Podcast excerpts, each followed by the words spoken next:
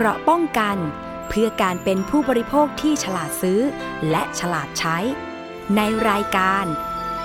ภูมิคุ้มกัน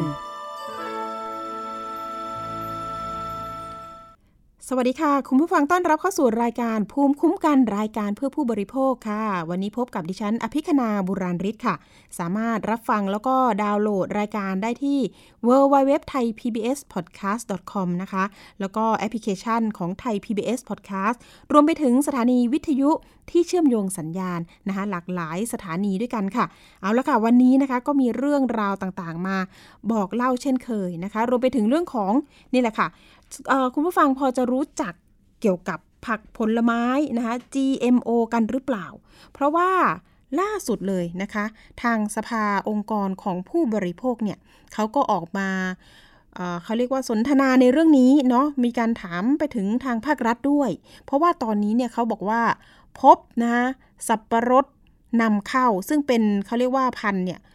เขาเรียกกันว่าสับปะรด GMO สีชมพู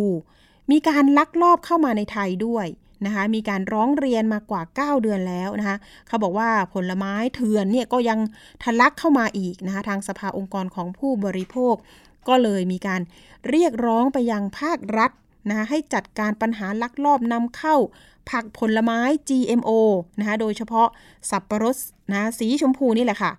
วันว่าจะปนเปื้อนนะคะพืชผล ท้องถิ่นของไทยนะกระทบการส่งออกของผลไม้ แล้วก็ความปลอดภัยของผู้บริโภคนั่นเองนะคะคุณผู้ฟังไม่แน่ใจเลยว่าจะเคยเจอไหมสับปะรดสีชมพูนะคะ แต่ว่าดิฉันเคยเห็นภาพก็แต่มันสีแบบโอ้โหสีชมพูสวยนะ สวยแต่แต่ยังไม่เคยชิมนะคะ ว่ามันเป็นยังไงจะมีพิษภัยอะไรอย่างไรนะคะอะเรื่องนี้นะคะเมื่อประมาณวันที่ 1 ที่ผ่านมานี่เองนะคะ ทางอนุกรรมการ ด้านอาหารยาและผลิตภัณฑ์สุขภาพ สภาองค์กรของผู้บริโภคเนี่ยมีการบอกกล่าวนะคะว่าสภาเนี่ยได้รับเรื่องนะคะแจ้งเบาะแสจากผู้บริโภค ว่าพบการเผยแพร่ โฆษณาจำหน่ายสับปะรดที่มีเนื้อสีชมพูบนสื่อสังคมออนไลน์ โดยผลไม้ดังกล่าวเนี่ยเป็นผลไม้ที่ผ่านการดัดแปลง พันธุกรรม หรือเรียกว่าผลไม้ GMO นั่นเองค่ะ ซึ่งเป็นสิ่งที่ต้องห้ามนะคะในประเทศไทย ทางสภาองค์กรของผู้บริโภคเนี่ยก็จึงเร่งรัดไปยังหน่วยงานที่เกี่ยวข้อง ให้เร่งดำเนินการเพื่อป้องกันการแพร่กระจายของสับปะรด GMO ในประเทศไทย เร่งออกประกาศนะคะเรื่องผลิตภัณฑ์ GMO รวมไปถึงฉลาก GMO แล้วก็ร่วมกันเฝ้าระวังการโฆษณาผลิตภัณฑ์ GMO บนสื่อสังคมออนไลน์ด้วยนะคะ ก่อนที่พืชผักผลไม้ GMO เนี่ยจะปนเปื้อน พืชท้องถิ่น สร้างปัญหาการปนเปื้อน การส่งออก และผลกระทบต่อผู้บริโภค รวมไปไปถึงเกษตรกรด้วยนะคะ ว่าเอ๊ะมันจะต้องมีการตรวจสอบยังไงบ้าง เอาละเรื่องนี้นะคะ ถ้าเกิดจะทำความเข้าใจให้มากขึ้นว่าเอ๊ะมันเป็นยังไง มันจะมีพิษมีภัยกับผู้รับประทานไหมนะคะ หรือว่าผลกระทบอย่างไรกับคนไทยบ้างนะคะ เรามีสายของคุณปรกชนอู่ทรัพย์นะคะ อนุกรรมการด้านอาหารยา และผลิตภัณฑ์สุขภาพ สภาองค์กรของผู้บริโภคอยู่ในสายกับเรา สวัสดีค่ะ คุณปรกชนคะค่ะสวัสดีค่ะค่ะ ก่อนอื่นเลยนะคะ อยากให้คุณปรกชนให้ความรู้หน่อยเกี่ยวกับเรื่องผลละไม้นะคะ ผัก GMO นี่แหละค่ะ ว่ามันมันเป็นยังไง แล้วเรามีความกังวลอย่างไร ถ้าเกิดว่ามันยังมีการนำเข้าเข้ามาอย่างนี้ค่ะ ค่ะ พืชผักผลไม้ GMO หรือว่าก็คือเอ่อ GMO เนี่ยมันก็คือ พืชที่มีการตัดแต่งพันธุกรรมนะคะ คือเป็นพืชผักผลไม้ที่มันไม่สามารถที่จะมีลักษณะแบบนี้ได้เอง โดยธรรมชาติค่ะ เกิดจากการใช้เทคโนโลยีชีวภาพสมัยใหม่ค่ะ ตัดต่อพันธุกรรมระหว่างพืช หรือว่าอาจจะเป็นสัตว์ต่างชนิดกันค่ะ เพื่อให้เกิดลักษณะบางอย่างที่ที่คนที่พัฒนาเนี่ยเขาต้องการค่ะ อย่างเช่นในกรณีนี้เนี่ยก็คือสับปะรดสีชมพูนะคะ ปกติเราก็จะเห็นแบบสับปะรดทั่วไปที่มีเนื้อสีเหลืองใช่ไหมคะใช่ค่ะเขาก็จะมีการตัดต่อเอาเอ่อยีนที่ให้สีของส้มเนี่ยมาเพิ่มเติม แล้วก็มีการตัดต่ออทำให้มีการกดยีนบางตัวของสับปะรดเองเพื่อไม่ให้เปลี่ยนจากสีชมพูไปเป็นสีเหลืองนะคะ แล้วก็มีการตัดต่อเอายีนต้านทานยาปฏิชีวนะกับต้านทาน สารเคมีกำจัดวัชพืชหรือยาฆ่าหญ้าบางตัวเข้าไป เพื่อใช้เป็นเหมือนกับใช้ในการคัดเลือกอะค่ะว่า การตัดต่อพันธุกรรมเนี่ยสำเร็จหรือเปล่าอะไรประมาณนี้ค่ะ จะเรียกว่าจะเป็นสับปะรดสายพันธุ์ใหม่ประมาณนั้นใช่ไหมคะ ใช่ค่ะ แต่ว่าเป็นสายพันธุ์ที่ไม่ได้เกิดขึ้นตามธรรมชาติค่ะ อาจจะมีสารสารพิษไหมคะ มีสารพิษไหม จริงๆ เนี่ยในโดยตัวมันเองเนี่ยมันคือเป็นการทำให้อย่างที่บอกค่ะเป็นเป็นยีนที่มาจากสิ่งมีชีวิตต่างชนิดกันค่ะ กับที่มีความเป็นอาจจะมีความห่วงกังวลก็คือ ยีนที่ใช้ในการคัดเลือกเนี่ย จะเป็นยีนที่มีการต้านทานยาปฏิชีวนะ ตัวหนึ่งแล้วก็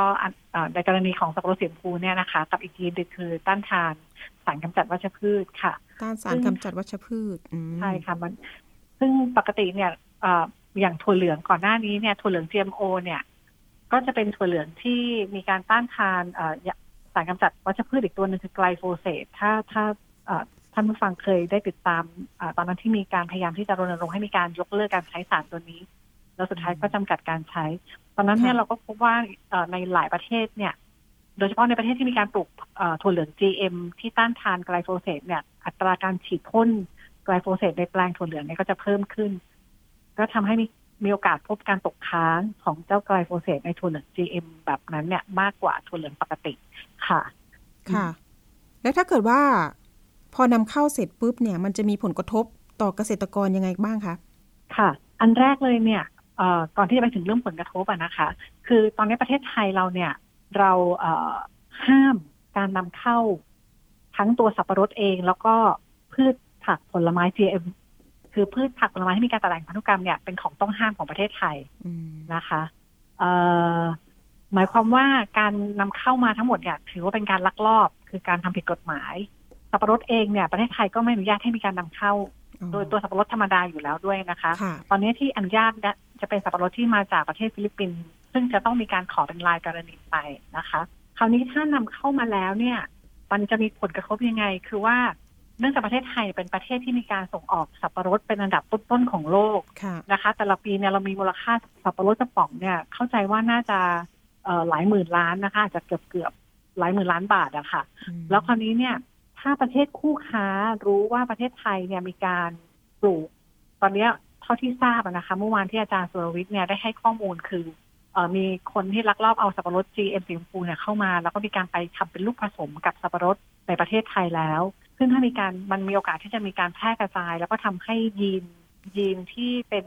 GM เนี่ย มันปนเปื้อนไปในสับปะรดของประเทศไทย คือสับปะรดที่ปลูกทั่วไปเนี่ยมีโอกาสที่จะเกิดขึ้นได้ แล้วถ้าเกิดว่าประเทศคู่ค้ารู้ว่ามีสับปะรด GM มีการปลูกในประเทศไทยเนี่ยจะทำให้ในอนาคตเนี่ยมีโอกาสที่จะมีการปฏิเสธการซื้อขายนะคะ หรือว่าอาจจะขอให้มีการตรวจรับรอง ซึ่งก็จะเพิ่มภาระให้กับเกษตรกรค่ะ คือถ้าย้อนกลับไปเราเคยมีกรณีแบบนี้เกิดขึ้นเหมือนกันค่ะในกรณีของมะละกอ GM เมื่อช่วงประมาณปี 45 46 47 ช่วงนี้ค่ะ ซึ่งตอนนั้นเนี่ยพอเกิดผลกระทบคือมีสับปะรดที่เป็นสับปะรด GM เนี่ยมันหลุดออกมาจากแปลงทดลองของหน่วยงานรัฐนะคะ แล้วก็มาปนเปื้อนในในพันธุกรรมของมะละกอที่ปลูกทั่วไป ตอนนั้นเนี่ยจำได้ว่าสหภาพยุโรปเนี่ยลดการซื้อของเราลง ประมาณ 4-5 เท่า แล้วก็มีช่วงหนึ่งยุติการซื้อเลยนะคะ เพราะว่าพบการปนเปื้อนของมะละกอที่มีการส่งออกไปในรูปแบบของฟรุตสลัด ซึ่งตอนนั้นน่ะมูลค่ามะละกอการส่งออกกับมูลค่าการส่งออกของสับปะรดในปัจจุบันเนี่ยต่างกันมาก สับปะรดเนี่ยมูลค่าการส่งออกสูงมากค่ะคะและทีนี้เนี่ยถ้าเกิดว่าตอนนี้จะมีการคุยกับทางหน่วยงานภาครัฐเนี่ยเขาจะให้ความร่วมมือไหมคะ เห็นว่าที่ผ่านมาเนี่ยก็ยังไม่มีความคืบหน้าว่าหน่วยงานภาคไหนที่จะ เป็นผู้มาดูแลมารับผิดชอบอะไรเงี้ยค่ะ ค่ะ คือเรื่องนี้เนี่ยเราทางสภาองค์กรของผู้บริโภคเนี่ยได้มีการดำเนินการนะคะ ตั้งแต่ที่มีผู้บริโภคแจ้งในช่วงเดือนกันยาปีที่แล้วนะคะ จนถึงปัจจุบันนี้ก็ประมาณเก้าเดือนแล้วนะคะ ในช่วงแรกเนี่ยเราส่งจดหมายไปที่ทั้งกระทรวงเกษตร แล้วก็กระทรวงสาธารณสุขนะคะ ซึ่งช่วงแรกๆเนี่ย ต่างคนต่างบอกว่าเป็นหน้าที่ของอีกหน่วยงานหนึ่ง คือกระทรวงเกษตรก็ชี้ไปที่ออยออยก็ชี้กลับมาที่กระทรวงเกษตรนะคะเราก็เลยส่งจดหมายของทั้งสองหน่วยงานเนี่ยกลับไปให้เขาตกลงกันว่าสรุปแล้วเป็นหน้าที่ของใคร ตอนนี้ค่อนข้างชัดเจนแล้วค่ะว่าอำนาจในการกำกับเรื่องนี้อยู่ที่กรมวิชาการเกษตรนะคะ ซึ่งมีมีอำนาจทั้งตรวจค้น บุกยึดอายัดแล้วก็ทำลายนะคะ แต่ว่าที่ผ่านมาเนี่ยเอ่อทางกระทรวงเกษตรเนี่ยที่ส่งจดหมายมายังสภาเนี่ยบอกว่าเอ่อ มันมีความเสี่ยงค่ะ เจ้าหน้าที่จะเข้าไปดำเนินการแบบนั้นจำเป็นต้องมีหมายค้น ซึ่งเข้าใจว่าตอนนี้ยังไม่ได้มีการเข้าไปใช้อำนาจตามกฎหมายอย่างอย่างจริงจังอะนะคะ สิ่งที่ทำก็คือ เขามีการทำโปสเตอร์ เผยแพร่ประชาสัมพันธ์ไปทางช่องทาง Facebook แล้วก็มีการส่งโปสเตอร์เนี่ยไปยังหน้าด่านนำเข้านะคะ ว่าให้เฝ้าระวัง ซึ่งเราคิดว่าตอนนี้มันไม่พอการกระทำแบบนี้มันไม่พอ เพราะว่าตอนนี้เราเห็นการขายทั้งในรูปแบบของผลผลิตที่ผู้บริโภคเนี่ยก็รู้สึกสนใจจากหน้าตาที่มันดูแปลกใหม่นะคะ แล้วก็การที่มีการกระจายในแปลงปลูกเนี่ยจำเป็นที่จะต้องมีการดำเนินการของเจ้าหน้าที่อย่างจริงจังเพื่อที่จะจัดการให้ให้สับปะรด GM เนี่ยมันหมดไปจากพื้นที่การเพาะปลูกของประเทศไทยค่ะ ค่ะ และเห็นว่าการนำเข้าเนี่ยส่วนมากจะเป็นหน่อพันธุ์ใช่ไหมคะ แล้วก็มาจากประเทศ คอสตาริกาใช่ไหมคะ ใช่ค่ะเป็นเออเออจริง ๆที่นำมาเนี่ย มีทั้งรูปแบบของผลสำเร็จนะคะ เอามาแล้วก็มาแคะเมล็ดกันนะคะ แล้วก็เอาไปปลูกคนที่เขาทำเป็นอะนะคะ เขาก็จัดการเอามันไปปลูกต่อ แล้วก็มีบางคนเข้าใจว่าอาจจะมีบางส่วนที่อาจจะมีการลักลอบนำหน่อเข้ามาด้วยค่ะ แต่การลักลอบนำเข้าเนี่ย เดี๋ยวนะคะ มีมาเนี่ยกี่ปีแล้วคะ เข้าใจว่าน่าจะประมาณปีกว่าๆแล้วค่ะ ถ้าบูมบูมก็ปีหกสามเนาะน่าจะช่วงนั้นค่ะปีหกสามแล้วรสชาตินี่มีใครทราบไหมคะมันก็จะเหมือนเหมือนกับเออมันมีการโฆษณาเนาะค่ะว่ามันมีรสชาติที่อาจจะดีกว่าหรืออะไรอย่างเงี้ย แต่ว่าอาจารย์เมื่อวานอาจารย์สุวิทย์ก็เอาตัวตาราง เพราะว่าเออสับปะรด GM เนี่ยมันมันเป็นลิขสิทธิ์เนาะของเจ้าของบริษัท เพราะฉะนั้นเนี่ยเขาจะต้องขึ้นทะเบียน เอ่อเอ่อสิทธิบัตรนะคะว่า เออ เขาปรับปรุงยังไง แล้วก็มีรสชาติยังไง รสชาติสีกลิ่นเนี่ย อาจารย์บอกว่ามันไม่ได้แตกต่าง คือมันไม่ได้ดีกว่าเอางี้แบบมันแตกต่างแต่ไม่ได้ดีกว่าสับปะรดทั่วไปค่ะ แล้วทีนี้การโฆษณาผ่านทางออนไลน์สื่อต่างๆ อันนี้แสดงว่าก็ต้องมีมีตัวตนไหมคะ ที่เป็นเจ้าของจริง ๆ เนี่ยต้องมีตัวตนแน่ๆคือถ้าถ้าดำเนินการสืบสวนเนี่ย เราคิดว่าน่าจะไป น่าจะสาวไปจนถึงคนที่นำเข้าได้จริง ๆนะคะ ตอนนี้แหละเราเห็นหน้าเพจทั้งเพจที่เป็นขายผลไม้นะคะ แล้วก็เพจที่เป็นคนที่เป็นเจ้าของสวนมีการปรับปรุงพันธุ์ค่ะ ค่ะ อ๋อ อันนี้ก็อาจจะมีความผิดอีกเนาะ เพราะว่าตอนนี้เรายังไม่ได้มีการอนุญาตใช่ไหมคะ ใช่ค่ะ จริง ๆ ผิดทั้ง คือถ้านำเข้าเนี่ยถือว่าลักลอบแน่นอนผิดกฎหมายชัวร์ค่ะ หนึ่งละ แล้วก็มีการโฆษณาผ่านสื่อออนไลน์ใช่ค่ะพรบคอมพิวเตอร์อะไรอย่างนี้ด้วยไหมคะซึ่งจริงๆเออไม่แน่คือมันมันไม่ใช่มันไม่ใช่เรื่องที่เป็นเท็จเนาะแต่ว่าคือคุณกำลังเป็นส่วนหนึ่งของการทำผิดกฎหมายอะอันนี้ก็ต้องไปดูค่ะว่าว่าทางหน่วยงานเนี่ยเออเขาเขาจะมีข้อกฎหมายอะไรที่จะดำเนินการเรื่องนี้ได้บ้างค่ะ ทีนี้ถ้าเกิดว่าผู้บริโภคจะซื้อสับปะรดเนี่ยมันจะต้องสังเกตยังไงบ้างมีข้อสังเกต จะซื้อพืชผัก ที่มันอ่าไม่ไม่น่าจะเป็น GMO อะไรเงี้ยต้องสังเกตยังไงบ้างคะเออจริง ๆ ถ้ามองภายนอกถ้าคนไม่ไม่ไม่รู้จริงๆเนี่ยอาจจะไม่คือปกติมันมันไม่เห็นอยู่แล้วค่ะมันไม่มีทางทราบอันที่สองถ้ามันมีความแปลกไปจากปกติเนี่ยอาจจะตั้งข้อสังเกตไว้ก่อนค่ะช่นเอออยู่ๆก็มีอย่างเงี้ย กรณีเนี้ยมีมีสับปะรดที่มีเนื้อสีชมพูโผล่ขึ้นมาในโลกนี้ อาจจะต้องลองหาข้อมูลดูค่ะว่ามันมันมาจากอะไร ถ้าทราบแล้วก็อาจจะจะได้ช่วยกันแจ้งเบาะแสแล้วก็ช่วยกันดำเนินการค่ะ เพราะว่าถ้าเรื่องนี้กระทบเนี่ยเข้าใจว่ากระทบกับเกษตรกรรายย่อยค่ะ หลายหมื่นครอบครัวเลยค่ะ ใช่ เห็นจังหวัดที่ประจบคีรีขันธ์นี่ก็คือเป็นแหล่งที่ปลูกสับปะรดเยอะเหมือนกันนะคะเห็นว่ามากที่สุดด้วยประมาณมากที่สุดประมาณหนึ่งในสามของพื้นที่ปลูกของประเทศค่ะ มีเป็นแสนไร่ ใช่ไหมคะ ใช่ค่ะน้องปิมเคยไปทำสกู๊ปที่นั่นด้วย มีพันมีพัน เออหลากหลายพันนะสวยๆทั้งนั้นเลย ตอนนั้นจะเป็นเรื่องราคาตกต่ำค่ะ ตอนนี้ก็ราคาตก ราคาตกเหมือนกันใช่ไหมคะใช่ช่วงนี้เห็นเห็นสับปะรดหน้าสวนเห็นมีตั้งแต่หนึ่งบาทถึงสามบาทอะคือราคาตกมาก แล้วถ้าเจอเรื่องนี้เรื่องนี้เข้าไปอีกเติมเลยซ้ำเติมมากๆค่ะ ใช่ไหมคนอาจจะแห่ไปเอ๊ะโอ้ยแปลกใหม่สีชมพูน่ารักจังเลยอยากชิมอะไรประมาณนี้หรือเปล่า ค่ะใช่ค่ะ แต่ระยะยาวนี่โอ้โหระบบ การส่งออกของเรานี่ต้องเอ่อแย่มากค่ะอืมอาจจะสู้คู่แข่งไม่ได้ค่ะ แล้วก็เพิ่มภาระมากมายทบเศรษฐกิจในไทยด้วย เรื่องการส่งออกเนาะเรื่องเกษตรกรที่เขาปลูกอยู่อยู่ก่อนแล้วเนี่ย จริง ๆก็คือทางคุณปกชนเนี่ยอยากจะฝากไปถึงหน่วยงานภาครัฐยังไงบ้างในเรื่องนี้ ค่ะ เราคิดว่าตอนนี้ยังไงกรมวิชาการเกษตรเนี่ยจำเป็นต้องดำเนินการอย่างอย่างจริงจังกับเรื่องนี้แล้วค่ะ เพราะว่าชัดเจนแล้วว่ามีการ ผสมพันธุ์นะคะแล้วก็เป็นหน่อลูกผสมเนี่ยมีการขยายตัวแล้ว ซึ่งไอ้เจ้าลูกผสมเนี่ย เราอาจจะไม่เห็นแล้วค่ะ เราก็ไม่แน่ใจว่าเนื้อมันจะสีชมพูไหมหรือว่ามันจะเป็นอย่างอื่นอาจจะมองแยกแทบไม่ออกแล้ว ซึ่งอนาคตเนี่ย ถ้าปล่อยให้รุ่นนี้โตแล้วก็มีการกระจายพันธุ์เพิ่มขึ้นเนี่ย อาจจะทำให้การจัดการในยากยิ่งขึ้นนะคะ เพราะฉะนั้นตอนนี้เนี่ย เราเราเชื่อว่ากรมวิชาการเกษตรถ้าดำเนินการร่วมกับหน่วยงานที่เกี่ยวข้องอย่างจริงจังเนี่ยยังสามารถที่จะที่จะจัดการเรื่องนี้ให้อยู่ในวงจำกัด แล้วก็กำจัดมันออกไปได้ค่ะ แล้วก็ในส่วนที่สองคือเอสำหรับในกรณีของผู้บริโภคเนี่ยออยจำเป็นที่จะต้องเร่งทำประกาศค่ะเกี่ยวกับผลิตภัณฑ์ที่มาจากพืชที่มีที่มีการตัดแต่งพันธุกรรมนะคะ ไปจนถึงเรื่องของฉลากที่จะต้องมีการ declare โดยผู้ประกอบการอย่างชัดเจนนะคะเพื่อให้ผู้บริโภคเนี่ยรับทราบ แล้วก็สุดท้ายคือ เนื่องจากมีการเผยแพร่ในช่องทางออนไลน์เยอะเนี่ย ก็แน่นอนค่ะว่ากระทรวงดิจิตอลเนี่ยจำเป็นที่จะต้องเข้ามามีบทบาทนะคะ แล้วก็สร้างกลไกในการเฝ้าระวังเพื่อที่จะดึงเอาตัวโฆษณาเนี่ยออกไปนะคะ แล้วก็ทำงานร่วมกับทั้งออยแล้วก็กรมวิชาการเกษตรอย่างใกล้ชิดค่ะ พูดถึงเรื่องการโฆษณาผ่านสื่อออนไลน์เนี่ย ออตอนนี้มันยังพบหลาย ๆ เพจไหมคะ คุณปรกชน ยังพบหลายเพจค่ะ คือล่าสุดก่อนวันแถลงข่าวเนี่ยก็ลองเข้าไปดูก็ยังเจอโฆษณาเรื่องนี้อยู่ค่ะ แล้วก็คือทั้งทั้งขายหน่อแล้วก็ขายผลสดเลยไม่แน่ใจว่าถ้าเป็นขายหน่อเขาตั้งราคาประมาณเท่าไหร่คะพอจะทราบไหมเอ่ยพอทราบค่ะ แต่ไม่ได้เป็นการโฆษณาไหมคู่หนึ่งประมาณสี่ห้าร้อยบาทค่ะสองหน่อเนี่ยประมาณสี่ห้าร้อยบาท ก็ถือว่าราคาสูงใช่ไหมคะ ราคาสูงค่ะ ราคาผลสดก็สูงนะคะพันกว่าบาทต่อโอ้เหรอคะใช่ค่ะ เดี๋ยวนะผลสดคือพันกว่าบาท ใช่ใช่อืมค่ะ ก็เห็นมีคนเอ่อซื้อเข้ามาแล้วก็มารีวิวกันนะคะ ค่อนข้างเยอะเลยแล้วก็ต่อเนื่อง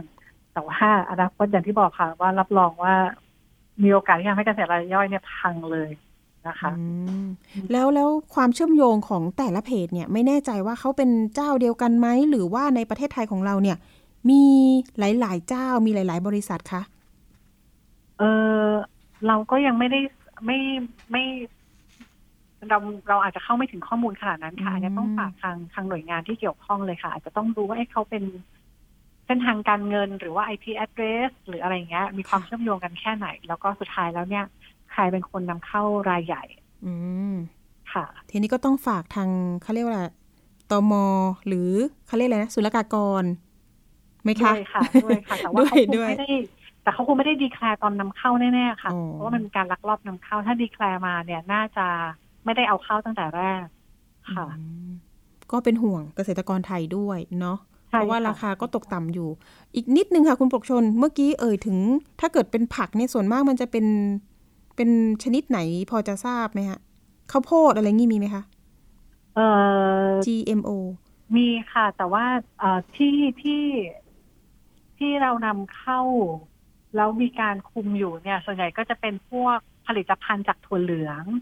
หรือว่าผลิตภัณฑ์จากข้าวโพดนะคะซึ่งอันนั้นเนี่ยออยเนี่ยก็มีการคุมอยู่ค่ะ โดยให้ประกาศผ่านฉลากในกรณีที่มีเปอร์เซ็นต์ น่าจะมากกว่าห้าเปอร์เซ็นตนะคะ ซึ่งตอนนี้เราขอให้มีการปรับปรุงเรื่องเรื่องเรื่องเกณฑ์นะคะ ว่าอย่างคือถ้ามีเท่าไหร่ก็ควรจะแจ้ง แล้วก็ควรจะครอบคลุมไปยังผลิตภัณฑ์ที่มากกว่าถั่วเหลืองและข้าวโพดด้วย เพราะว่าปัจจุบันเนี่ย GM พืชผัก GM เนี่ยมันมันมีหลากหลาย แล้วก็รวมไปถึงอนาคตเนี่ย เราก็ไม่รู้ว่าจะมีแซลมอน GM เข้ามาในประเทศไทยหรือเปล่ามีปลาแซลมอนใช่ใช่ค่ะมีตอนนี้เริ่มมีปลาแซลมอน GM แล้วค่ะในต่างประเทศ มันก็คือเป็นเหมือนเหมือนการตัดแต่งพันธุกรรมแบบนี้ไหมคะใช่ผสมพันธุ์นั่นนี่นู่นเหมือนกันมีปลาแซลมอนปลอมไหมคะ หน้าตาคล้าย ๆ กัน ไม่แน่ใจค่ะเรื่องนี้ แต่ว่ามันก็จะเป็นคนละกรณีกัน ซึ่งปกติแล้วเนี่ยแต่ละประเทศเขาจะมีการยอมรับ พวกสิ่งมีชีวิตตัดแต่งพันธุกรรมเนี่ยไม่เท่ากัน อย่างกรณีสับปะรดสีชมพูตอนนี้เนี่ย เท่าที่ทราบนะคะ ประเทศที่อนุญาตต อนนี้ก็คือมีแค่สหรัฐอเมริกา ก็ตัวสับปะรดสีชมพูเนี่ยก็ยังไม่ได้ส่งไปยังสหภาพยุโรปหรือที่อื่นค่ะเพราะฉะนั้นเนี่ย แต่ประเทศเขาก็มันก็ยังมีกำแพงเรื่องนี้อยู่ดังนั้นเนี่ย ถ้ามีการปนเปื้อนในสับปะรดไทยเนี่ยโอ้อนาคตอย่างที่บอกค่ะการส่งออกเป็นเรื่องที่จะเพิ่มภาระในการตรวจสอบค่อนข้างมากค่ะ แล้วแพงด้วยค่ะ คุณผู้ฟังนะคะ อุดหนุนของไทยดีกว่าเนาะ คุณปกชนสุดท้ายนี้ฝากอีกนิดนึงเรื่องของช่องทาง ถ้าเกิดมีการสามารถร้องเรียนเนี่ย หรือแจ้งเบาะแสอะไรเหล่านี้ได้ อย่างเช่นไม่ว่าจะเป็นเรื่องอาหารการกินผลิตภัณฑ์เพื่อสุขภาพนะคะแจ้งได้ที่ไหนร้องเรียนได้ที่ไหนบ้างสงสัยนะคะ หรือว่า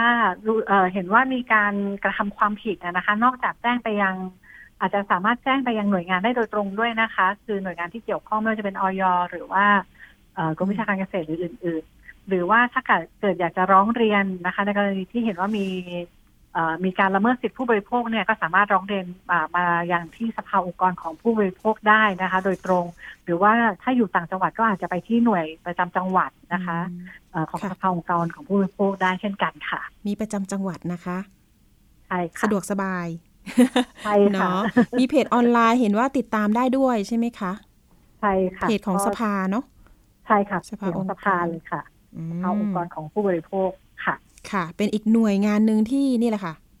มาช่วยเหลือประชาชน มาช่วยเหลือผู้บริโภคด้วยนะคะ วันนี้ขอบคุณคุณปรกชน อู่ซับมาก ๆ นะคะ อนุกรรมการด้านอาหารยา และผลิตภัณฑ์สุขภาพ สภาองค์กรของผู้บริโภค วันนี้ขอบคุณมาก ๆ นะคะ ขอบคุณคุณปริมมาก ๆ ค่ะ ค่ะ สวัสดีค่ะสวัสดีค่ะ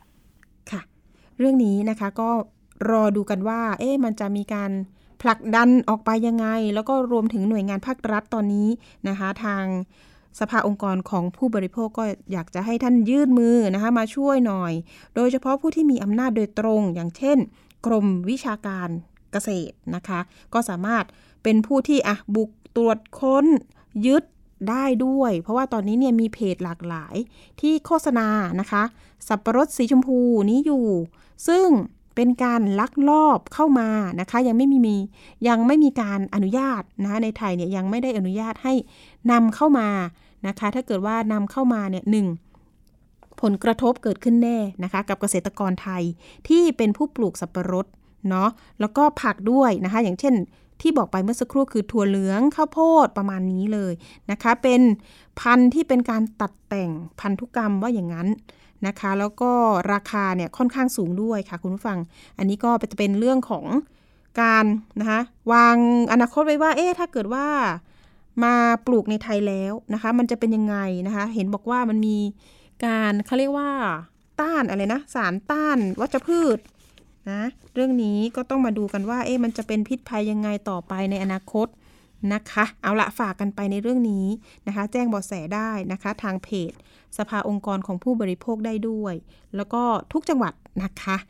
ค่ะไปเรื่องที่ 2 กันต่อนะคะ เรื่องนี้เราก็ใส่ใจเป็นพิเศษนะคะ เรื่องของคนหาย ก็ต้องติดตามกันค่ะ ตอนนี้เนี่ย ในแต่ละวันนะคะ ยังมีการแจ้งเรื่องคนหายมาโดยตลอดเหมือนกันนะคะ ที่ไทย PBS ซึ่งเราก็มีศูนย์ของคนหายอยู่ในการรับแจ้งนะคะ แล้วก็ทางไทย PBS เองก็ร่วมมือนะคะกับทางมูลนิธิกระจกเงานะคะ ตอนนี้มีความคืบหน้าเกี่ยวกับเรื่องของการทำป้าย QR code นะคะตอนนั้นเนี่ยมันจะเป็นเหมือน wristband ใช่ไหมคะ ทีนี้นะคะก็จะมีจิตอาสาที่ออกมาทำนะคะเป็น QR code สกีนติดเสื้อเลยค่ะ สกีนติดเสื้อของคนหาย เขาเรียกว่าติดกับคนที่อาจจะมีเขาเลยกนะเป็นอัลไซเมอร์นะคะผู้สูงอายุต่างๆด้วยนะคะ ซึ่งมูลนิธิกระจกเงาเนี่ยเขาก็ออกมาเปิดเผยข้อมูลนะคะเกี่ยวกับผู้พลัดหลง ถ้าเป็นยอดสถิติตั้งแต่ปีที่แล้วนะคะปปีปีที่ผ่านมา ก็มีการพบผู้ป่วยจิตเวชพัดหลงมากที่สุดจำนวนประมาณ 450 คนนะคะ รองลงมาก็คือผู้สูงอายุป่วยเป็นสมองเสื่อมนะคะ ก็มีลักษณะพัฒนาการช้าตามลำดับนะคะ ล่าสุดนะใช้นวัตกรรมป้าย QR code รีดติดเสื้อ ต่อยอดจาก wristband QR code นั่นเอง หายไม่ห่วงนะคะสำหรับผู้สูงอายุและบุคคลที่มีเป็นอาการอัลไซเมอร์นะคะ เดี๋ยวเราไปติดตามจากรายงานเรื่องนี้ค่ะ QR code ในโครงการหายไม่ห่วง ถูกรีดติดเสื้อของนายสุพจน์เสาเวียงอายุ 58 ปี ผู้ป่วยอัลไซเมอร์ที่เคยหายออกจากบ้าน จนพลัดหลงไม่สามารถกลับบ้านเองได้นานกว่า 34 วันดังสมใจเสาเวียงพี่สาวนายสุพจน์เล่าถึงเหตุการณ์วันที่น้องชายหายออกจากบ้านที่อำเภอบางกรวยจังหวัดนนทบุรี เมื่อวันที่ 30 พฤษภาคม 2564 น้องชายตั้งใจว่าจะออกไปหาเพื่อนแถวบางขุนนนท์แต่ความจริงคือไม่มีเพื่อนคนที่ว่านี้ พอออกจากบ้านไปแล้วกลับจำทางกลับบ้านไม่ได้ ตลอดระยะเวลากว่าหนึ่งเดือนนายสุพจน์อาศัยอยู่ที่ร้านสะดวกซื้อแห่งหนึ่งในจังหวัดนนทบุรี และใช้ชีวิตอยู่บริเวณนั้นเป็นหลักด้วยความคิดที่ว่าร้านนี้มีลักษณะคล้ายกับที่หมู่บ้าน อาจจะเป็นร้านหน้าหมู่บ้านก็ได้ ดังนั้นต้องมีสักวันที่พี่สาวเข้ามาซื้อของ และจะได้รับเขากลับบ้าน จนกระทั่งมีพลเมืองดีท่านหนึ่ง สังเกตเห็นป้ายประกาศคนหาย ที่ทีมงานมูลนิธิกระจกเงานำไปติดไว้บนรถสองแถว ที่เธอใช้บริการนั่งไปกลับระหว่างบ้านกับที่ทำงานทุกวันบุคคลในภาพประกาศมีลักษณะคล้ายกับชายที่นั่งอยู่หน้าร้านสะดวกซื้อใกล้ที่ทำงานของเธอ เธอจึงโทรเข้ามาแจ้งเบาะแสที่มูลนิธิกระจกเงาทำให้นายสุพจน์ได้รับการช่วยเหลือกลับคืนสู่ครอบครัว พอไปเจอกลับมาแล้วใช่ไหมฮะ ก็เอาริบแบนมาให้ แล้วก็บอกกับป้าว่า ให้ดูแลตรงเนี้ยถ้าแกออกไปก็ไม่ต้องห่วงนะครับว่าเจอแน่นอน รุ่นแรก อันนี้รุ่นที่สองใช่ครับรุ่นใหม่ก็คือมีมาโพสที่มาโพส นายเอกลักษณ์หลุมชมแขหัวหน้าศูนย์ข้อมูลคนหายมูลนิธิกระจกเงาบอกว่าริสแบนและป้าย QR code หายไม่ห่วง มีไว้เพื่อผู้ป่วยหลงลืม ผู้สูงอายุ หรือพัฒนาการช้าที่มีความเสี่ยงพลัดหลงหายออกจากบ้านสำหรับป้าย QR code เป็นนวัตกรรมใหม่สำหรับรีดติดเสื้อ หรือกางเกงผู้ป่วย ป้องกันผู้ป่วยถอดริสแบนหรือทำหาย เป็นไอเดียของน้องกวิน หรือนายธนดลวังวิจิตอายุ 15 ปี ภายในกล่องประกอบด้วยริสแบนหนึ่งเส้น และป้าย QR code 12 ชิ้น หลังจากรับไปเพียงใส่ริสแบนและนำป้าย QR code รีดติดเสื้อผ้าที่ผู้ป่วยสวมใส่ริชแบนและป้าย QR code จะมีข้อมูลรหัสประจำอุปกรณ์ และมีหมายเลขโทรศัพท์ฉุกเฉิน เมื่อพลเมืองดีพบผู้ป่วยพลัดหลง การสแกน QR code เพื่อแจ้งเบาะแสข้อมูลนั้น จะถูกส่งมายังเจ้าหน้าที่มูลนิธิกระจกเงา เพื่อตรวจสอบและประสานงานญาติผู้ป่วยโดยตรง โดยพลเมืองดีไม่ทราบข้อมูลส่วนบุคคลของผู้ป่วยเลย ถือว่าเป็นถือว่าเป็นนวัตกรรมหนึ่งเลยครับที่จะช่วยทำให้เวลามีคนพัดหลงออกจากบ้านไปเนี่ยพลเมืองดีไปพบเห็นตำรวจไปพบเห็นเนี่ยบางทีตัวผู้ป่วยเองไม่สามารถให้ข้อมูลส่วนตัวได้นะครับแต่เมื่อสแกน QR code หรือว่าโทรมาตามเบอร์ที่อยู่ในแท็ป้าย QR code หรือในในตัว wristband เนี่ยเจ้าหน้าที่เราก็จะมีหน้าที่ในการประสานงานกับญาติแล้วก็เราจะรู้ว่าคนที่สวมใส่อยู่ หรือว่าคนที่ติดป้าย QR code อยู่เนี่ยคนนี้เป็นใครนะครับ นายธนดลวังวิจิตหรือน้องกวินอายุ 15 ปี เจ้าของไอเดียป้าย QR code บอกว่า อยากมีส่วนร่วมในการช่วยผู้พลัดหลงที่มีอาการป่วย ได้รับความช่วยเหลือได้รวดเร็วขึ้น จึงคิดแนวคิดทำป้าย QR code สำหรับรีดติดเสื้อผ้า ซึ่งเป็นการต่อยอดจากริสแบน QR code หายไม่ห่วง ของมูลนิธิกระจกเงา เพราะผู้พัดหลงส่วนใหญ่เป็นผู้สูงอายุที่มีอาการสมองเสื่อม อาจจะถอดทิ้งหรือลืมใส่ จากข้อมูลของมูลนิธิกระจกเงาเมื่อปี 2564 พบว่ามีผู้สูงอายุจำนวนกว่า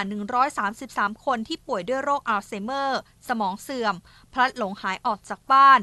นอกจากนี้ยังมีผู้พลัดหลงที่ป่วยเป็นจิตเวชจำนวน 452 คน พัฒนาการช้า 58 คน และมีอาการทางสมอง 71 คน รวมทั้งหมด 714 คน ปัจจุบันมีครอบครัวผู้ป่วยกว่า 1,500 ครอบครัวที่เข้าร่วมโครงการนี้ และได้รับการช่วยเหลือตอนพลัดหลง จากการแจ้งเบาะแสของพลเมืองดี จนกลับบ้านอย่างปลอดภัยหลายสิบครอบครัว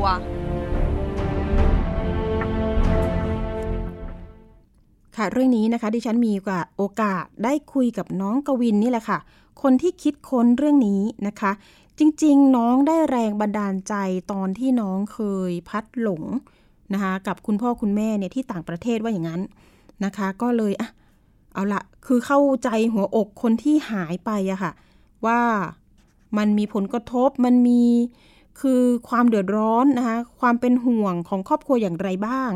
นะคะ แต่โชคดีนะคะที่น้องเจอกับครอบครัวอ่าและทีนี้เนี่ยครอบครัวนี้ก็เป็นจิตอาสาด้วยค่ะที่ยื่นมือนะคะ เสนอ มาทางมูลนิธิกระจกเงาที่อยากจะ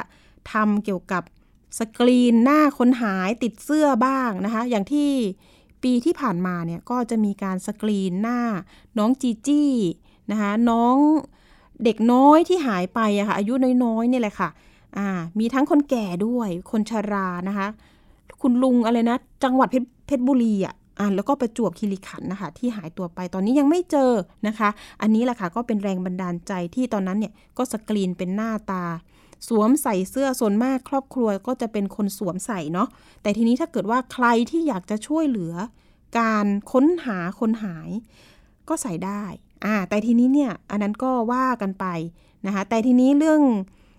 wristband ก็มาเนาะ wristband ก็มาทีนี้เรื่องล่าสุดก็จะเป็นเรื่องของ QR code นี่แหละค่ะ ที่น้องเนี่ยจริงๆ ที่บ้านของน้องก็ทำธุรกิจเรื่องของเป็นโรงงานนะคะผลิตเครื่องสกรีนด้วยนะคะก็ง่ายต่อการที่จะผลิต แล้วก็เป็นจิตอาสาตรงนี้ด้วยทั้งทั้งนี้ทั้งนั้นนะคะคนที่ได้ประโยชน์ก็คือสังคมนะคะจะได้ช่วยกันแล้วก็ทางมูลนิธิกระจกเงาเนี่ยก็นี่แหละค่ะ จับมือกับไทย PBS เนี่ยจะได้เป็นสื่อประชาสัมพันธ์ร่วมกันที่จะถ้าเกิดว่าใครที่มีในหลาครอบครัวคนหาย นะคะ ติดต่อทางมูลนิธิกระจกเงาได้ ที่จะขอในส่วนของ QR code ทำ QR code นะคะ เพื่อที่จะให้คนในครอบครัวของเราที่เป็นผู้สูงอายุเป็นผู้ป่วยนะคะ ได้สวมใส่ เพราะว่าหลายคนที่เป็นผู้ป่วยบางทีเนี่ยเราชะล่าใจนะคะว่าเออเขาดูแลตัวเองได้เขาอยู่บ้านได้ แต่ทีนี้พอเขาออกไปเดินเล่นนะคะ เท่านั้นเลยค่ะ พลัดหลงไปเลยกลับบ้านไม่ถูกนะคะ มีหลายครอบครัวเหมือนกันที่เคยแจ้งมา แล้วเราลงพื้นที่ไปติดตามหานะคะ มันค่อนข้างที่จะเจอยากเหมือนกันนะคะ จะมีน้อยหน่อยที่แบบเออจะเจอณปัจจุบันทันด่วนนะคะหลายวันกว่าจะเจอก็มีนะคะ บางคนหายไปอยู่นะคะ ที่โรงพยาบาลก็มี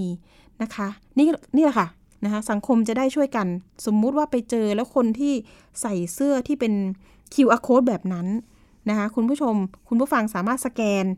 QR code บนเสื้อผ้าบนกางเกงของเขาได้นะคะ ข้อมูลนี้ก็จะลิงก์นะคะไปที่มูลนิธิกระจกเงา ก็จะมีข้อมูลในการติดต่อสื่อสารกัน แล้วก็เข้าช่วยเหลือนะคะนำพาในหลาผู้สูญหายเนี่ยกลับไปยังครอบครัวได้อย่างปลอดภัยนะคะ อันนี้ก็เป็นทางออกหนึ่งที่ จะช่วยเหลือกันนะคะ เรื่องของคนหาย ก็จริง ๆ อยากให้สถิติคนหายมันลดน้อยลงนะคะ เอาละถ้าเกิดใครเจอนะคะ แจ้งมาได้ที่สถานีประชาชนได้นะคะ 027902111 อันนี้ก็ช่วยกันกับทางมูลนิธิกระจกเงาอยู่แล้วนะคะ แจ้งมาได้เลย ถ้าเกิดว่าเจอเจอคนหาย เจอเจอคนพลัดหลงนะคะ รื่องนี้เราช่วยกันอยู่แล้ว แล้วก็ช่วยมานานหลายปีนะคะ เป็นปากเป็นเสียงให้กันได้เสมอนะคะ แล้วก็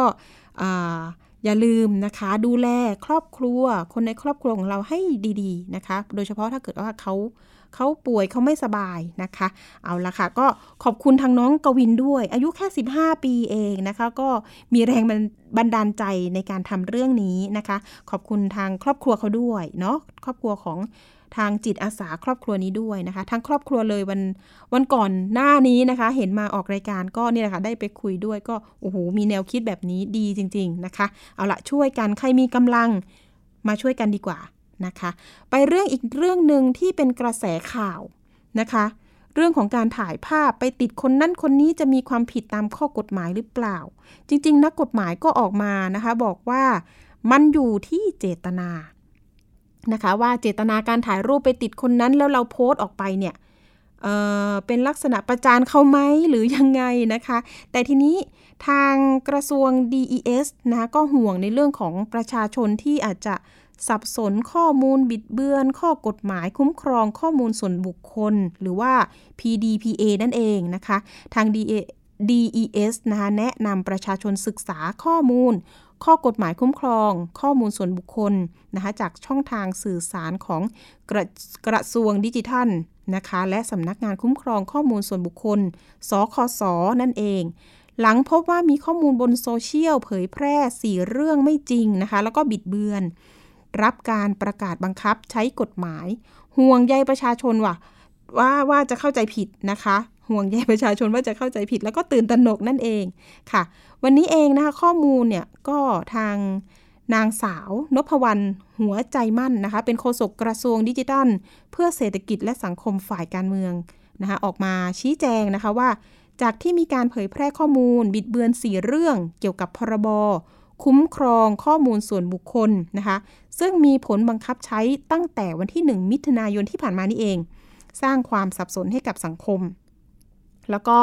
อาจทำให้ประชาชนหลงเชื่อ เกิดความเข้าใจผิด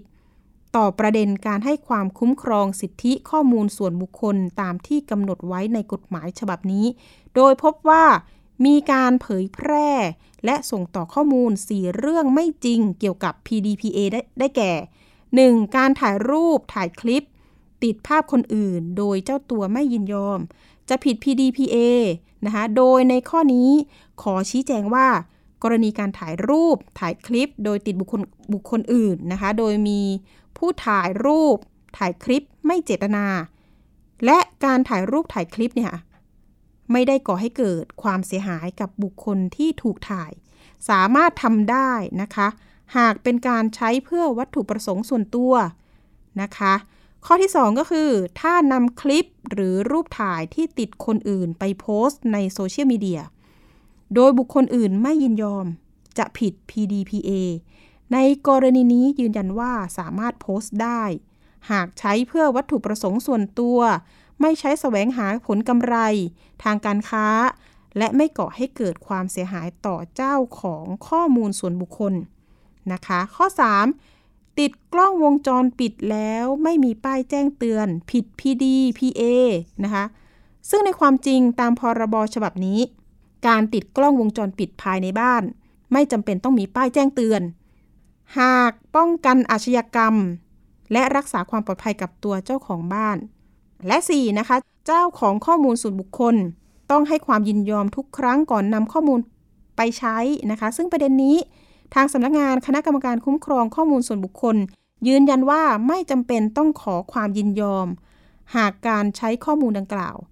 ใน 6 กรณี ดังต่อไปนี้นะคะ ได้แก่ 1. เป็นการทำตามสัญญา 2. เป็นการใช้ที่มีกฎหมายให้อำนาจ แล้วก็ 3. เป็นการใช้เพื่อรักษาชีวิต และหรือนะคะร่างกายของบุคคล 4. เป็นการใช้เพื่อการค้นคว้าวิจัยทางสถิติ แล้วก็ 5. เป็นการใช้เพื่อประโยชน์สาธารณะ และ 6. เป็นการใช้เพื่อป้องกัน ปกป้องผลประโยชน์ หรือสิทธิของตนเองนะคะ อันนี้ก็เป็นข้อมูลนะคะนำมาบอกเล่า ทั้งนี้ทางเเนื่องจาก PDPA นับเป็นกฎหมายใหม่นะคะที่มีการบังคับใช้เพื่อให้ประชาชนและสังคมเนี่ยรวมถึงทุกภาคส่วนที่เกี่ยวข้องเกิดความเข้าใจ แนวทางปฏิบัติต่างๆ เพื่อให้เป็นไปตามข้อกฎหมายข้อกำหนดนะนะคะอ่าอันนี้ก็ต้องทำความเข้าใจกันก่อน เพราะว่าอย่างที่บอกนะคะก็คือมันอยู่ที่เจตนาเนาะก็ให้ทุกคนทำความเข้าใจแล้วก็อย่าเพิ่งไปแบบ เอ้ย ไม่ได้อย่างนั้นไม่ได้ผิดไม่ใช่นะคะ อ่าศึกษาข้อกฎหมายกันให้ดีๆ ไม่ถึงกับเข้มงวดขนาดนั้นที่จะโพสต์ไม่ได้นะคะ เอาละเรื่องนี้ก็ฝากไปด้วยเนาะเพราะว่าเห็นเห็นเป็นกระแสนะคะ ก็เลยนำมาบอกเล่ากัน เอาละไปช่วงต่อไปเลยนะคะ คิดก่อนเชื่อกับดรแก้วกังสดานอัมภัย นักพิษวิทยาและคุณชนาทิพย์ไพรพงศ์วันนี้มีข้อมูลในเรื่องของสารอะคริลามายนะคะ ที่เกิดจากมันฝรั่งทอด ส่งผลกระทบต่อสุขภาพอย่างไรไปติดตามค่ะ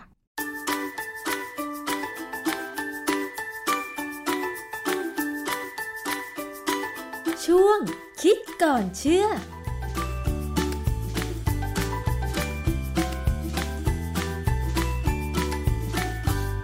พบกันในช่วงคิดก่อนเชื่อกับ ดรแก้วกังสดานนภัยนักพิษวิทยากับดิฉันชนาทิพไพรพงศ์นะคะ วันนี้เรามาพูดเกี่ยวกับเรื่องของอาหารอีกครั้งค่ะคุณผู้ฟัง เพราะว่าอาหารนั้นเรากินกันอยู่ทุกวันนะคะ แน่นอนย่อมส่งผลกระทบต่อสุขภาพของเรา คือถ้าเราเลือกกินอาหารที่ดี ผ่านการปรุงที่ดี ไม่เกิดสารที่ส่งผลกระทบในระยะยาว เราก็จะมีร่างกายที่มีสุขภาพดีใช่ไหมคะ แต่เมื่อใดก็ตามที่เราอาจจะได้อาหารที่ผ่านการปรุงไม่ดี เกิดสารตกค้างมีสารปนเปื้อนมาก นั่นก็จะส่งผลกระทบทำให้เราเจ็บป่วยระยะยาวได้ เพราะอาการป่วยบางอาการยังไม่แสดงออกในขณะที่เรากิน แต่ว่าถ้าเรากินไปมาก ๆ มีสารปนเปื้อนมีสารพิษมาก ๆ จะส่งผลระยะยาวแน่นอน อย่างหนึ่งที่กังวลก็คือ เรื่องของโรคมะเร็ง หรือว่าโรคอื่น ๆ ที่เป็นโรคเรื้อรังใช่ไหมคะคุณผู้ฟัง เพราะฉะนั้นเรื่องของการปรุงอาหารแล้วก็การดูเรื่องสารที่เกิดจาก หลังการปรุงแล้วเนี่ยจึงเป็นสิ่งสำคัญนะคะ เพราะฉะนั้นวันนี้เราจะมาคุยถึงเรื่องของสารอะคริลามายที่เกิดจากมันฝรั่งทอด จะส่งผลกระทบกับสุขภาพของเราอย่างไรค่ะ อาจารย์แก้วคะ เรื่องของสารที่เกิดขึ้นหลังการปรุงอาหาร โดยเฉพาะสารอะคริลามายเนี่ยนะคะอาจารย์มันเกิดขึ้นได้ยังไงคะอาจารย์คือ acrylamide เนี่ยเป็นสารพิษที่เกิดขึ้นจากการปรุงอาหาร เฉพาะวัตถุดิบ ที่มีกรดอะมิโน asparagine สูงเนี่ยก็จะเป็นแหล่งของการเกิด acrylamide ได้อย่างดีเลย วัตถุดิบในการปรุงอาหารอะไรที่มีสาร asparagine มากคะอาจารย์โดยหลักเนี่ยที่เขาค้นพบเนี่ยคือมันฝรั่งหรือ potato เนี่ยเป็นวัตถุดิบที่มีกรดอะมิโน ชื่อ asparagine เนี่ยสูง แต่ว่าพวกข้าวสาลีก็พอมีบ้างนะฮะเพราะฉะนั้นโอกาสที่จะเกิด acrylamide เนี่ยก็จะเกิดได้ทั้งในมันฝรั่งที่เอาไปทอดหรือไปอบ หรือว่าแม้กระทั่งการเอาข้าวสาลีมาทำแครกเกอร์มาทำบิสกิตเนี่ยก็มีได้ ผลไม้แห้งๆ เช่น มะกอกดำลูกพลัมแห้ง ลูกแพรแห้ง หรือแม้กระทั่งในกาแฟ กาแฟที่เรามาคั่วเนี่ยนะมันก็มีโอกาสมีacrylamide ได้ถั่วลิสงคั่วก็มีได้ แต่ว่าปริมาณเป็นตัวสำคัญคือที่เขาพบเนี่ยมันพบแค่เจอนะไม่ได้สูง เพราะฉะนั้นเนี่ยในกรณีของพวก อย่างอื่นที่ไม่ใช่มันฝรั่งทอดเนี่ยเป็นแค่พบแล้วบอกว่ามีได้นะแต่ว่าในกรณีมันฝรั่งทอดเนี่ยเรากินเยอะนะฝรั่งเนี่ยคนอเมริกันเนี่ยเวลาเขาดูอเมริกันฟุตบอล หรือดูบาสเกตบอล ผมเคยเห็นเลยเพื่อนๆเนี่ยเขานอนบนโซฟาเลย แล้วก็มีถุงมันฝรั่งอยู่บนพุง ดื่มเบียร์ด้วยแล้วกินไปเรื่อยๆ มันฝรั่งถุงเขาเนี่ยมันเป็นถุงหลายโลเลยนะ เป็นสองสาโลเลยอะค่ะ แต่อย่างคนไทยนี่มันฝรั่งทอดถ้าไม่ใช่เด็กรุ่นใหม่อาจจะกินไม่มากนะคะอาจารย์ แต่ว่าถ้าเป็นมันแบบไทยๆ เช่น เผือกหรือว่ามันแก้วแล้วเอาไปทอดเนี่ย โอกาสเกิดอะคริลามายจะมีมากเหมือนกันไหมคะอาจารย์ ถ้าสมมติเป็นมันเทศกับเผือกเนี่ยนะ เมื่อก่อนนี่ผมเคยนึกว่ามันไม่น่าจะมี ปรากฏว่ามันเทศเนี่ยก็เป็นพี่น้องกับมันฝรั่งนะเขาเรียกสวิตโพเทโต เพราะฉะนั้นก็มีงานวิจัยบางชิ้นกันบอกว่ามันเทศหรือสวิตโพเทโตเนี่ยมีเหมือนกัน สามารถที่มาทอดแล้วก็เกิดเป็นอะคริลามายเหมือนกัน ส่วนเผือกเนี่ยผมก็คิดว่าคงจะใกล้ๆกันแหละนะแต่ยังไม่มีใครทำเพราะฝรั่งไม่ได้กินเผือก เพราะว่าคนไทยอะกินกล้วยทอดมันทอดเผือกทอดไงคะอาจารย์กล้วยทอดคงไม่เป็นไรนะกล้วยนี่ไม่น่าจะมีปัญหา แต่ว่าเผือกเนี่ยเป็นคำถามอยู่ เพราะว่าไม่ยังไม่มีใครทำนะฮะค่ะที่น่าสนใจคือสารพิษอะคริลามายเนี่ยเมื่อก่อนเนี่ย สมัยแรกๆที่เขาค้นพบเนี่ยเราก็รู้ว่ามันเป็นสารก่อมะเร็งนะในสัตว์ทดลองแล้ว แต่ว่าเราก็คิดว่ามันไม่มากหรอก แล้วเราก็ไม่ได้กินเยอะ แต่ว่าถ้าเป็นฝรั่งเนี่ยกินเยอะ ประเด็นที่เป็นปัญหาในวันนี้คือ มีคนสงสัยแล้วว่ามันจะส่งผลไปถึงเด็ก มันไม่ใช่ผู้ใหญ่ คือมีงานวิจัยอะนะเขาไปวิเคราะห์มีบทความในวารสาร ชื่อ Nutrition Research Reviews ปี 2010 มีบทความซึ่งแปลเป็นภาษาไทยว่า ความเป็นพิษของอะคริลามายและการประเมินการสัมผัส สารอะคริลามายในอาหารทารกค่ะคือนี่ก็ประมาณ10กว่าปีมาแล้วเนี่ยเป็นเพราะว่าในอาหารทารกมีอะคริลามายเขาบอกว่าจริง ๆ แล้วเนี่ยเด็กเนี่ยได้สารพิษนี้จากการบริโภคเนี่ยถ้าประเมินแล้วมากกว่าผู้ใหญ่ถึงสองสาเท่า เมื่อเราคำนึงนึกถึงน้ำหนักตัวเพราะเด็กเด็กเขาตัวเล็กใช่ไหมใช่เด็กตัวเล็กถ้ากินแค่ครึ่งหนึ่งของผู้ใหญ่เนี่ยเขาก็ได้เยอะกว่าเราแล้ว ดังนั้นจึงเป็นไปได้ที่ว่าความเป็นพิษของอะคริลามายเนี่ยอาจจะสูงขึ้นในเด็ก และสิ่งที่สำคัญเขาบอกว่าทุกวันนี้การสัมผัสอะคริลามายเป็นสิ่งที่หลีกเลี่ยงไม่ได้ เพราะว่าอะไรเพราะว่าอย่างฝรั่งนะผมไม่นึกไม่รู้ว่าคนไทยจะเป็นยังไง คือของฝรั่งเนี่ยเขาต้องซื้ออาหารเด็กอะมาให้เด็กกิน เพราะว่าเขาต้องไปทำงานไปอะไรใช่ไหมที่เลี้ยงก็ป้อนด้วยอาหาร ซึ่งอาจจะมีอะคริลามายอยู่ได้ หมายความว่าเป็นอาหารเด็กที่เป็นผงสำเร็จรูปในกระป๋องใช่ไหมคะอาจารย์ ผมไม่แน่ใจว่าเป็นอย่างนั้นหรือเปล่าคืออาหารเด็กบางอย่างเนี่ยก็เป็นอาหารที่ผลิตกึ่งสำเร็จรูปหรือว่าสำเร็จรูปแล้วแบบไม่ได้เป็นผงก็มีนะฮะก็แล้วแต่ว่าเขาจะทำยังไงทีนี้ที่ปัญหาที่หนักไปกว่านั้นคืออะคริลามายอาจจะก่ออันตรายกับเด็กในท้องแม่ คือเด็กเนี่ยสามเดือนแรกของการตั้งท้องเนี่ยอันนี้เป็นช่วงอันตรายที่สุดเพราะเด็กจะพิการเป็นพิการอยู่ช่วงนี้แหละทีนี้ก็ไปพบว่าอะคริลามายเนี่ยเป็นสารก่อลูกวิรูป หรือว่าถ้าใช้ภาษาทางวิทยาศาสตร์คือเทอราโจเจนคือสารพวกเทอราโจเจนเนี่ยจะทำให้ลูกของคนหรือสัตว์กระตามเนี่ยในช่วงแรกที่มีการพัฒนาอวัยวะเนี่ยจะพิการได้ เพราะมันจะไปหยุดการพัฒนานะฮะการวิจัยเนี่ยเขาทำศึกษาในสัตว์ทดลองเขาก็พบว่าตัวอ่อนเนี่ยมีปัญหา อาจารย์คะแล้วงานวิจัยที่เขาบอกว่าพบสารอะคริลามายในอาหารของเด็กในต่างประเทศเนี่ยเขาบอกไหมคะว่ามันไปเกิดในนั้นได้ยังไง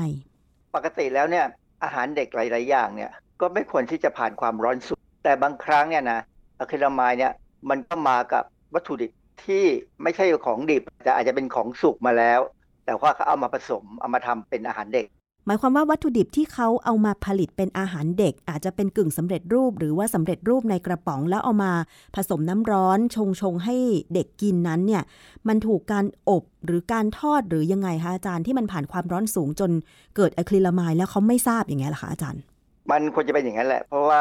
บางครั้งเนี่ยคืออาหารเด็กนี่มันทำยากมันไม่เหมือนจะทำอาหารที่ผู้ใหญ่กินเนี่ยอาหารเด็กนี่อาจจะต้องมีการทำให้สุกมาก่อน แล้วมาผสมกันอย่างหลาย ๆ อย่างเพื่อ เติมวิตามิน แล้วก็ถึงจะมาประกอบเป็นอาหารเด็กอีกทีหนึ่งซึ่งอันนี้จะเป็นตัวที่ทำให้ง่ายสะดวกที่จะเลี้ยงเด็กคืออาหารเด็กที่ความจริงเด็กไม่ได้ต้องการความอร่อยอะไรมากมายนะเพราะว่าเด็กยังไม่รู้รสชาติเท่าไหร่ถูกบังคับให้กินก็กินได้ ไม่มีปัญหาอยู่แล้ว แล้วที่บอกว่าอะคริลามายส่งผลต่อ การเจริญเติบโตในช่วงพัฒนาอวัยวะ ต่อเด็กในครรภ์นี่มันส่งผลยังไง งานวิจัยอธิบายว่ายังไงคะอาจารย์ บทความวิจัยเรื่องหลักฐานว่ามันฝรั่งทอดมีผลกระทบต่อระบบประสาท ส่วนที่เป็นโครงสร้างพื้นฐานของพัฒนาการหลังคลอดในหนูในหนูแรดเนี่ยนะบทความนิติพิมพ์ในวารสาร Nutrition ปี 2011 เขาประเมินคุณค่างานวิจัยต่างๆ ที่มีการศึกษามาเนี่ยเขาไปพบว่าผลกระทบต่อระบบประสาทของมันฝรั่งทอด ที่มี acrylamide ในระหว่างการพัฒนาของตัวอ่อนหนูแรดเนี่ยนะก่อนคลอดและหลังคลอดเนี่ย ระบุว่าการที่แม่หนูกินมันฝรั่งทอด ซึ่งมี acrylamide ทำให้เกิดความเสื่อมของสมองส่วนเขาเรียกว่าสมองน้อย คือสมองเราเนี่ยมันมีสมองน้อยกับสมองใหญ่ สมองน้อยเนี่ยเราเรียกว่า cerebellum คือ acrylamide เนี่ยไปมีผลกับการพัฒนาที่ด้อยลงของกล้ามเนื้อน่องของหนูด้วย คือนอกจากมีผลกับสมองน้อยแล้วเนี่ยนะยังจะมีผลกับกล้ามเนื้อที่น่องนึกออกไหมฮะเวลาเราเล่นกีฬาเนี่ยส่วนที่จะเป็นตะคริวเนี่ยก็คือไอ้ตัวน่องนี่แหละ อะคริลามายมีผลต่อการพัฒนาของน่องเพราะฉะนั้นหนูเนี่ยน่องเล็กลงเขาบอกว่าหนูเนี่ยจเจริญเติบโตก็ช้าน้ำหนักตัวก็ต่ำแล้วสมองเนี่ยยิ่งเล็กลงไปใหญ่ ดังนั้นเนี่ยมันก็เลยกลายเป็นการประเมินว่าอะคริลามายมีผลต่อระบบประสาทของลูกสัตว์ คืองานวิจัยนี่ทำในคนไม่ได้นะเราไม่สามารถทำในคนได้ แล้วเราก็ไม่สามารถจะสืบกลับไปได้ว่า ถ้าสมมติว่าเด็กเกิดมามีอาการแบบเนี้ย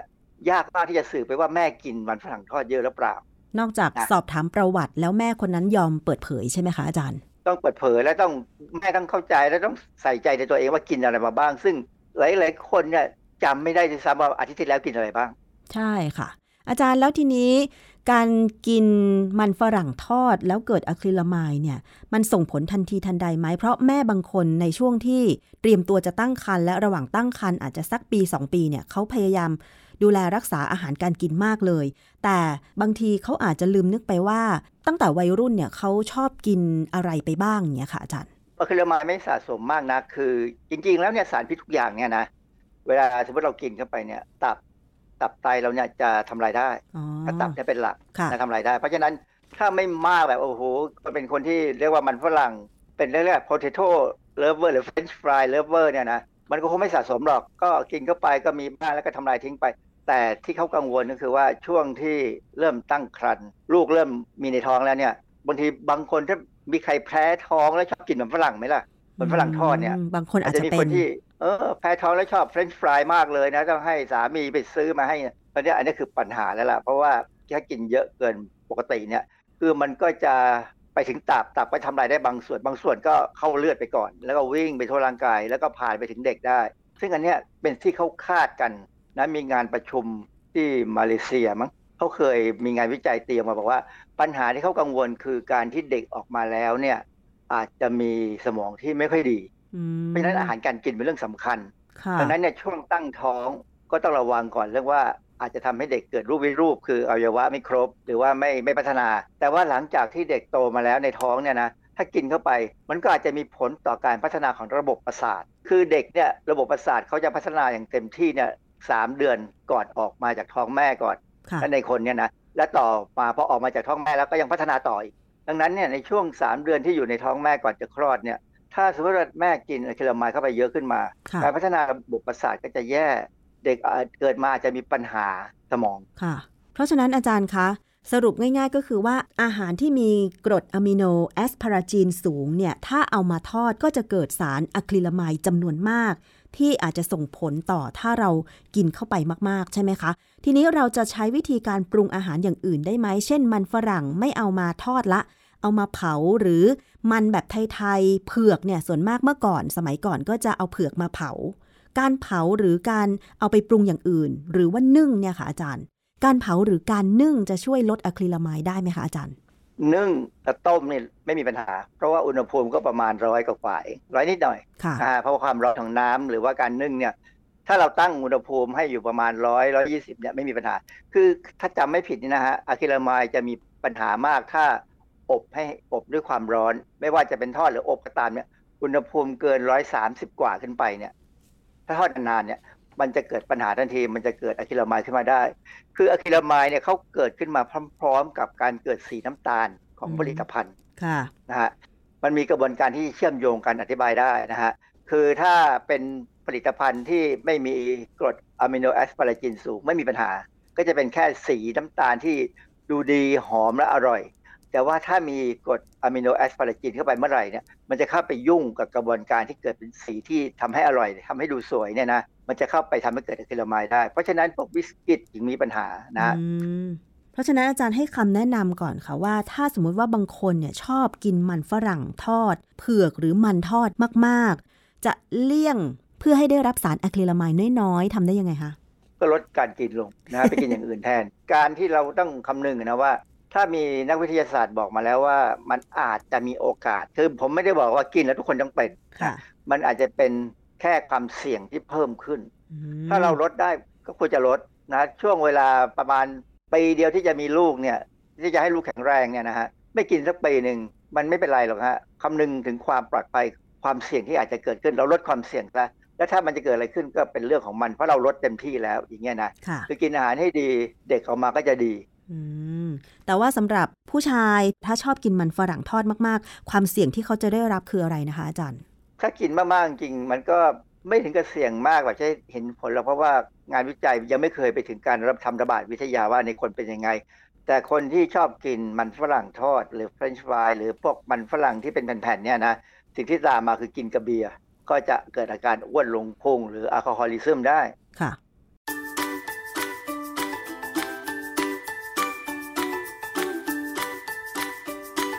ช่วงคิดก่อนเชื่อ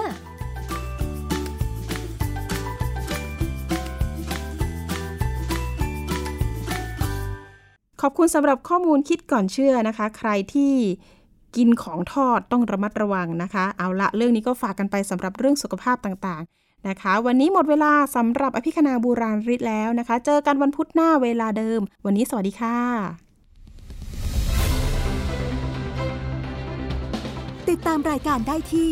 www.thaipbspodcast.com แอปพลิเคชัน Thai PBS Podcast หรือฟังผ่านแอปพลิเคชัน Podcast ของ iOS Google Podcast Android Podbean SoundCloud และ Spotify ติดตามความเคลื่อนไหวของรายการและแสดงความคิดเห็น โดยกดถูกใจที่ facebook.com/thaipbspodcast